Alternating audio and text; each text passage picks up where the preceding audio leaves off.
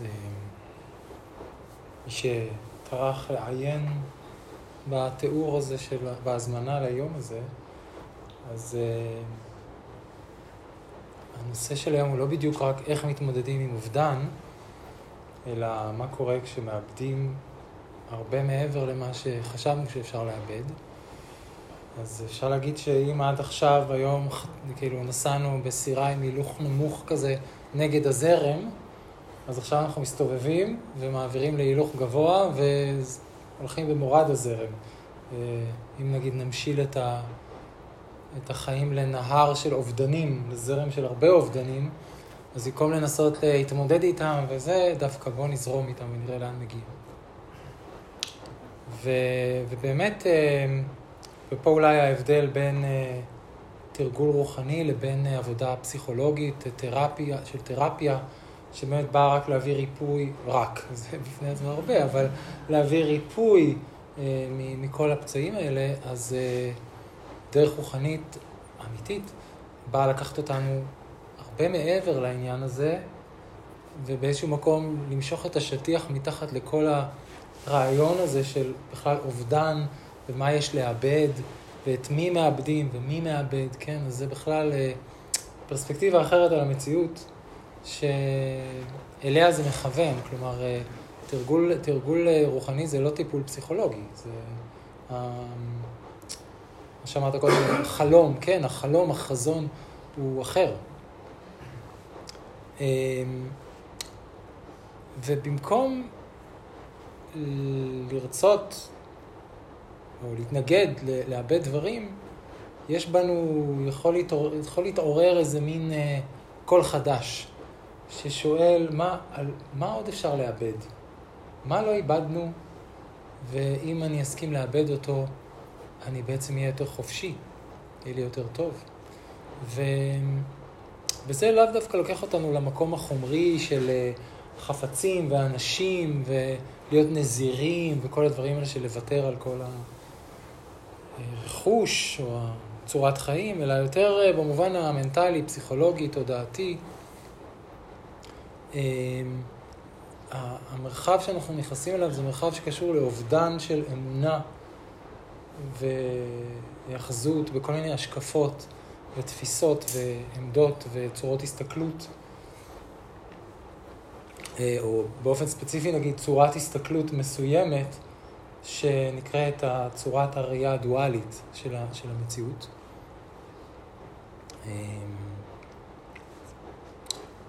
וכשאנחנו אומרים צורת ראייה דואלית, מבחינתנו, רובנו, זה פשוט צורת הראייה הרגילה. מה זה צורת הראייה הרגילה?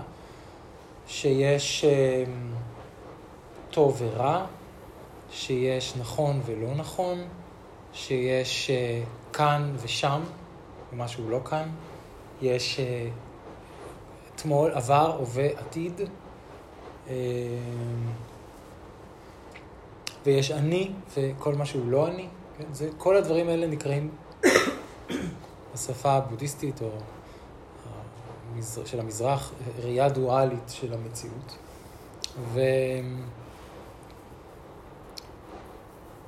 וכשמתרגלים, אז, והאמת שחוויות של אובדן יכולות להיות גם במובן מסוים טריגר, זה אולי האפסייד של חוויות של אובדן, שהן מערערות משהו באיך שאנחנו רואים את עצמנו, וכאילו גורמות לנו לשאול את עצמנו בעצם, אז מי אני ומה אני, נגיד, אחרי שהתגרשתי, אז מי אני עכשיו? מי אני בלי התואר נשוי, או אם אני עכשיו פוטרתי, אז מי אני עכשיו, כן? או אם עברתי לגור במקום אחר, אז גם איפה שאני גר זה חלק מהדימוי העצמי, מהזהות שלי. מי אני אחרי שמת לי אבא, אמא, אח, אחות, חבר או חברה קרובים, ילד? מי אני עכשיו, כן? הורה שקול, אח שקול, יתום, פתאום זה נהיה דימוי עצמי חדש. מי אני אחרי שיצאתי לפנסיה, שאני כבר לא רק שאני לא, בתפקיד שאני כבר לא אדם עובד, כן? יש נשים שמדברות על השלב שנגמר המחזור, גברים שמדברים על השלב שכבר לא קוראים להם למילואים, כן? מי אני עכשיו בלי הדבר הזה שהיה חלק משמעותי מהחיים?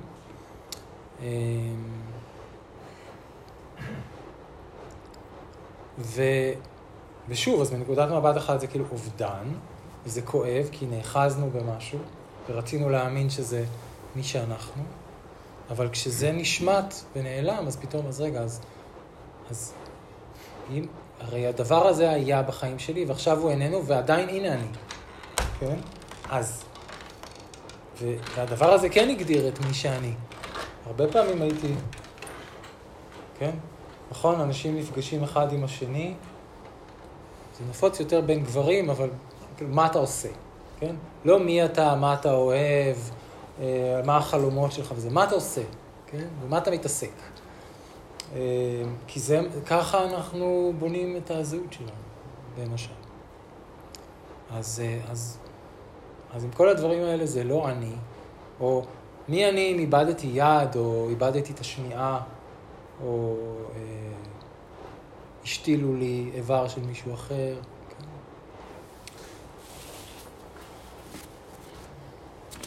ומה שאנחנו מתחילים לגלות, שמה שחשבנו שהוא הוויה מוצקה של עצמי ואני, הוא בעצם תהליך יצירה בלתי פוסק, מה שקוראים באנגלית eye-making, כן? מדברים על eye-making, על תהליך של הבניה חוזרת ונשנית של איזושהי זהות או דמות סביב איזו חוויה מאוד רגעית ומשתנה של תחושת עצמי כזאת. שאנחנו פשוט מאוד מאוד מזדהים איתה ומזהים אותה כדמות קבועה. למרות שאין שם שום דבר קבוע. ואולי בחיים הרגילים קשה לנו לראות את החוסר קביעות שלה, אבל פה בדיוק האירועים היותר חזקים של אובדן יכולים פתאום להעיר אותנו ולראות שזה לא קבוע.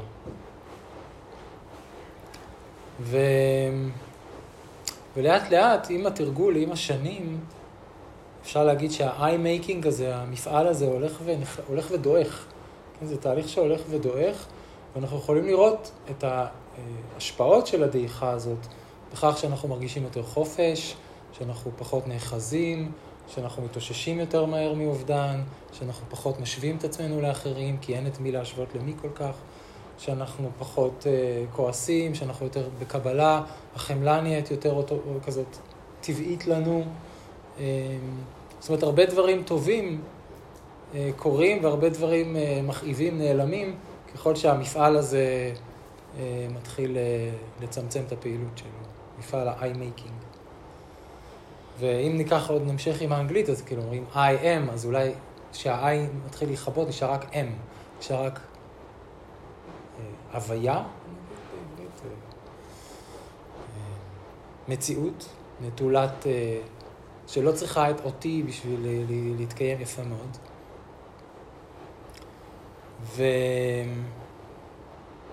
ובאמת כל אז אם נגיד נמשיך עם הדימוי של הנהר של האובדן, מתי שהוא נשפך לים, לאוקיינוס, נגמרת הדרמה של האובדנים והאובדנים, וזה פשוט נהיה מין אוקיינוס כזה שקט. זה דימוי, כן? דימוי למיינד, לתודעה.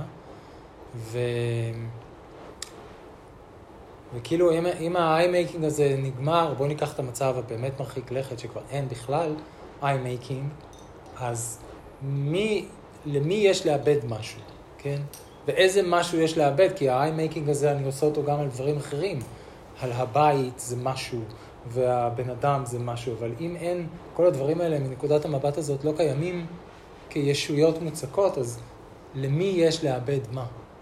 כן? עכשיו, אני יודע שהדיבור הזה הוא, גם אם שמעתם אותו הרבה פעמים, הוא תמיד נשמע מוזר, וצריך לזכור שאנחנו מדברים פה על עוד פרספקטיבה על המציאות שהיא נשארת, או מתקיימת יחד עם הפרספקטיבה הקיימת, הרגילה.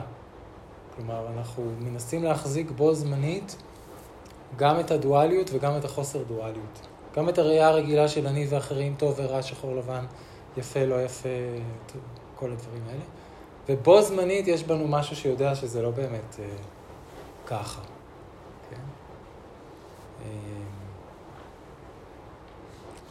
כמו שאומרים בזן, אין טוב ואין רע, אבל יש להימנע מלעשות רע ויש לעשות את הטוב.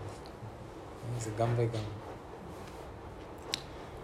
עכשיו, אני לפחות מכל מסעותיי ומה שנחשפתי אליו, הדבר שבאמת מצאתי מאוד יפה, זה מציג את זה יפה, זה המסורת או הטיצ'ינג שנקרא דזוגצ'ן, שהזכרתי קודם במסורת הטיבטית. מישהו נחשף לזה פעם? מורים של דזוגצ'ן? זה בעצם הלימוד הלא דואלי של הבודהיזם הטיבטי. הוא קיים בכל מיני זרמים של הבודהיזם הטיבטי. ואחד האנשים שהיו פעם באים לארץ, קוראים לו קית' דאומן, הוא בריטי שהפך להיות, הוא לא נזיר, אבל הוא מורה מאוד נחשב, תרגם המון חומרים מטיבטית לאנגלית, ויש לו הרבה ספרים באנגלית שמומלץ, מי שמתעניין בכיוונים האלה של הראייה הלא דואלית של המציאות, פחות מעניין. אז יש פעם שהוא היה בארץ, אז תומר פרסיקו ראיין אותו לבלוג שלו. מכירים תומר פרסיקו? אז הוא ככה, אני לקחתי קטע מהראיון כדי להסביר ממישהו שמבין יותר טוב ממני איך מציגים את זה. אז קית' דאומן אומר ככה, דזוגצ'ן הוא מה שנקרא הכחיות או הכחות, הזהיות, suchness או thusness של המציאות. ומגלים את זה פשוט על ידי ישיבה והתבוננות במיינד. דזוגצ'ן דורש ממך לפרק את מבנה המחשבה. והפירוק הזה מוביל לזיהוי טבע המיינד. הראייה של הדזוגצ'ן אומרת שאנחנו כבר מרגע לידתנו ועד יום מותנו קיימים בצורה מושלמת, ללא שום צורך להוסיף או לגרוע מעצמנו, או להפוך את עצמנו לדבר מה. זאת משום שהטבע של כל מה שקיים הוא הכרה ריקה ואור. מדיטציה לא מבקשת לשנות את מצב המיינד. הרגעו לתוך טבע המיינד, אל תעשו מדיטציה. ערכו הכרה עם טבע המיינד. ההוראות, אם כן, הן רק להתבונן בטבע המיינד, ללא השפה או החסרה, וללא שיפוט כלשהו, בלי לטפח ובלי לדחות כל מצב שעולה, בלי לנצור כל דבר מענג, ובלי לשלול כל דבר שאינו נעים. אבל זה לא מדיטציה של קבלה של דברים. אנחנו לא מאפשרים לכל דבר לבוא. כי אפילו לאפשר זה כבר סוג של פעולה ועשייה. דברים פשוט באים, ואנחנו לא עושים איתם כלום. באי העשייה הזו עולה השלמות הגדולה, שאי אפשר להגדיר אותה במילים, שהיא לא זה ולא האחר.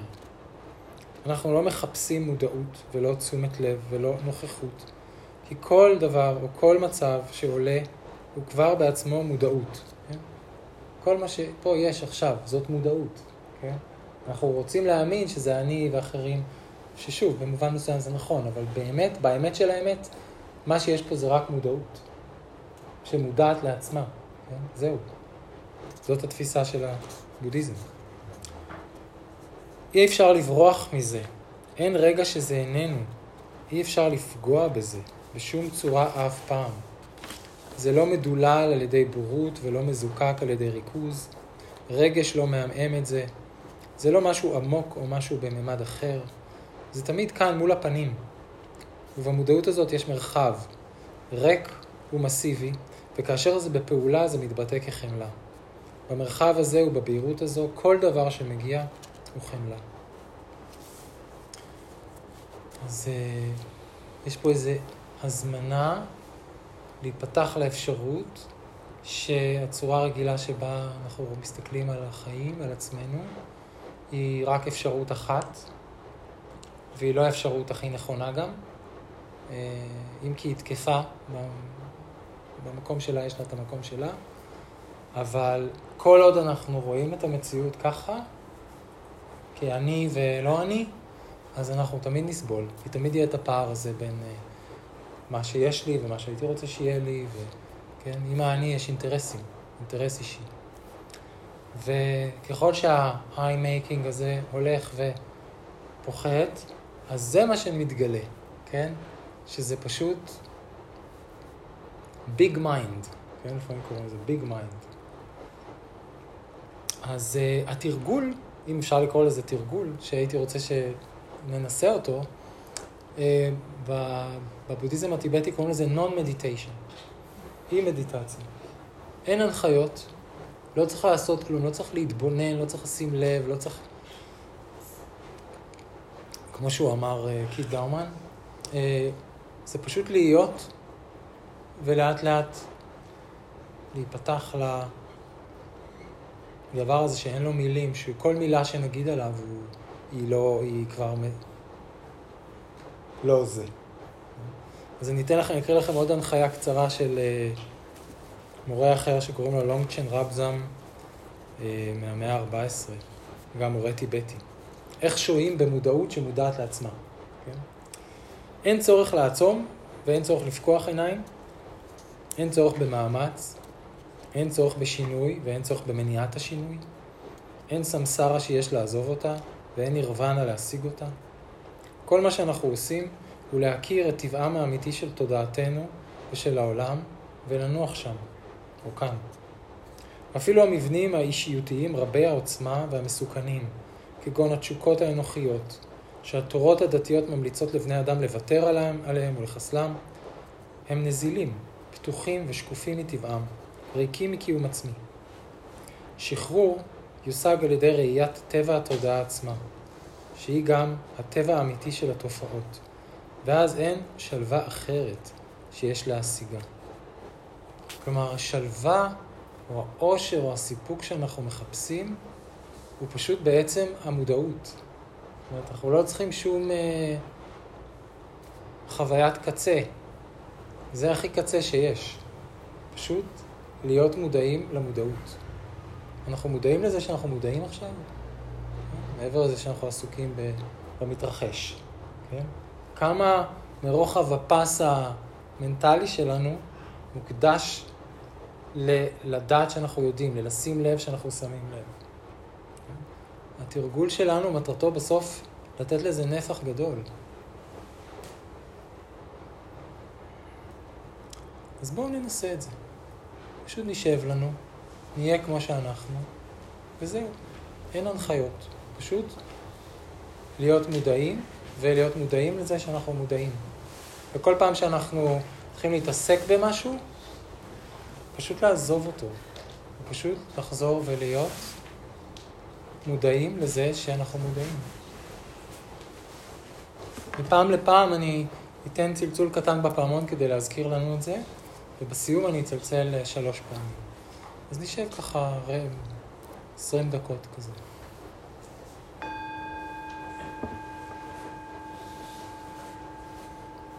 אנחנו לא מנסים לעצור כלום ולא לבטל כלום. הכל כלול בתוך זה. הכל זה מודעות. גם המחשבות והרגשות והתחושות, הכל זה מודעות.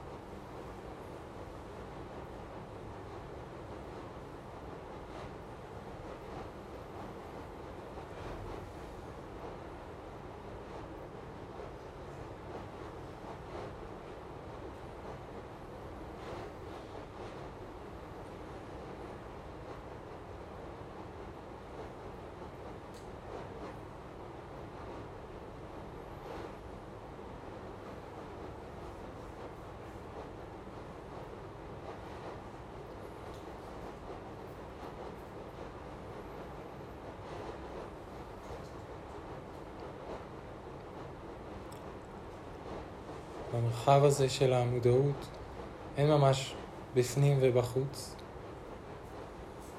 כל מה שנחווה, בין אם הוא מה שבגוף ובין אם מה שמחוץ לגוף, הוא אותה מודעות.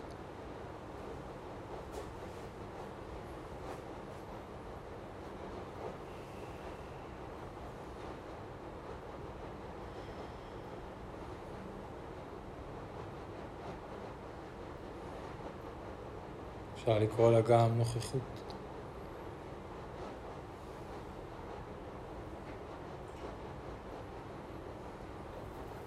אין לה צבע, אין לה צורה,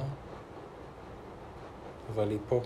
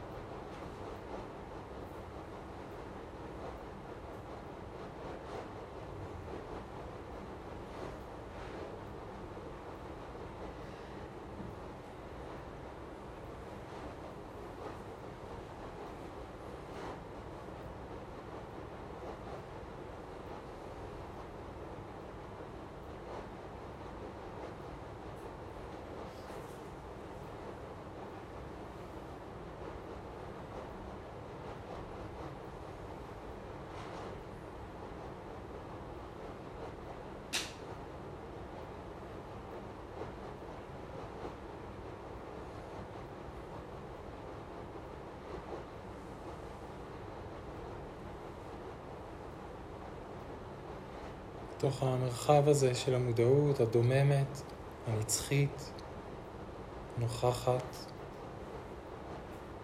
אין שום דבר שאפשר לרכוש, ואין שום דבר שאפשר לאבד.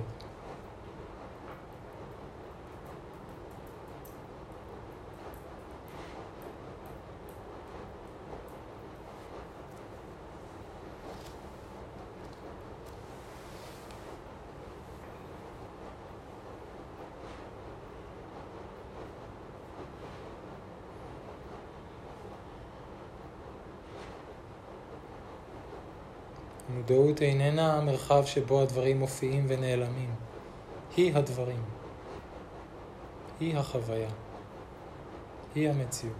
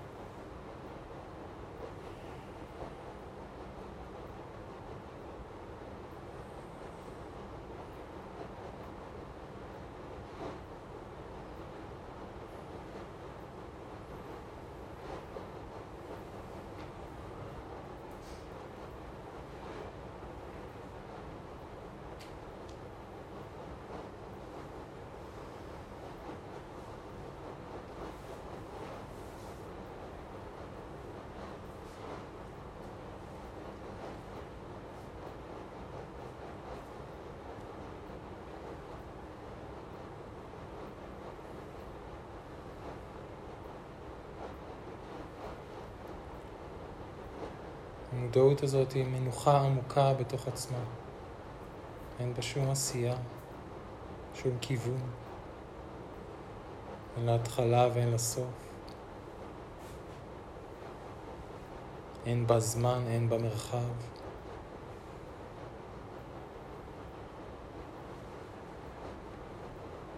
נטולת מימדים.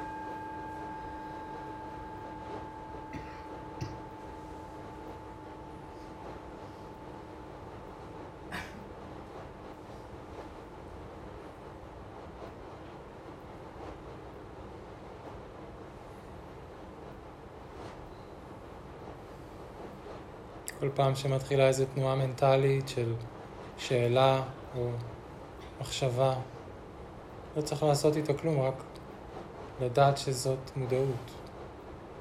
מודעות מזהה את עצמה כמחשבה, כגוף, כצלילים. אין שום דבר שהוא מחוץ עליה. אין שום דבר שהוא לא זה.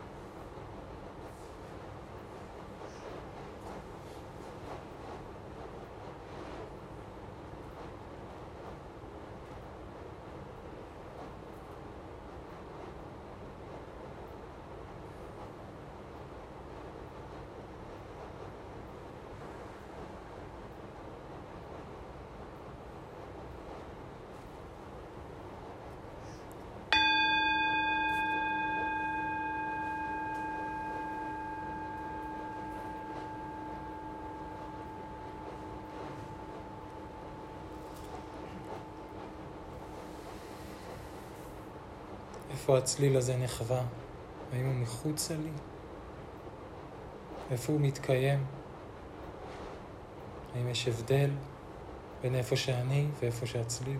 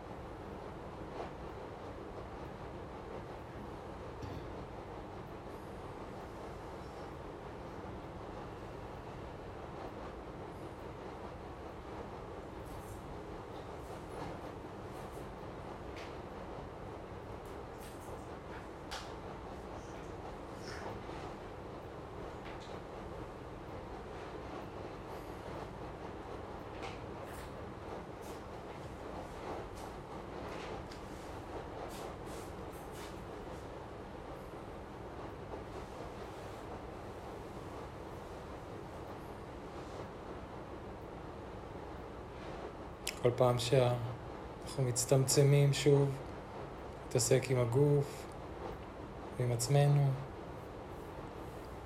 בואו ננסה לפתוח מחדש את תשומת הלב, למודעות רחבה שכוללת הכל, כל המרחב, כל החוויה של המציאות כרגע, כיחידה אחת, כמציאות אחת, בלי בפנים ובלי בחוץ.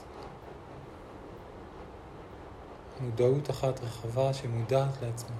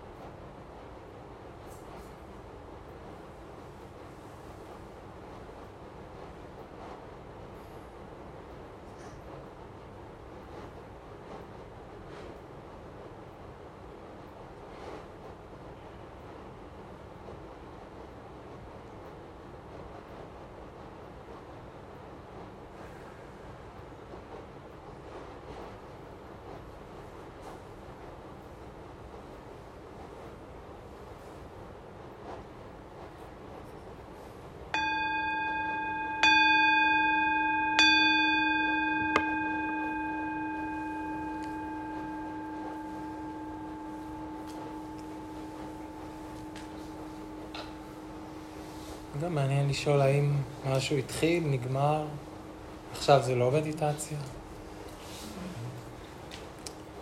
אני מציע שנעשה הפסקה קצרה לקפה, תה. אפשר להביא פנימה? לא, אוקיי. אז אנחנו צריכים קצת להתרענן, להרענן את הרגליים, כוס קפה ותה קצר, 5-10 דקות, ונחזור פה לסשן האחרון. והמזגן, כן, תכף. הדלקת יופי.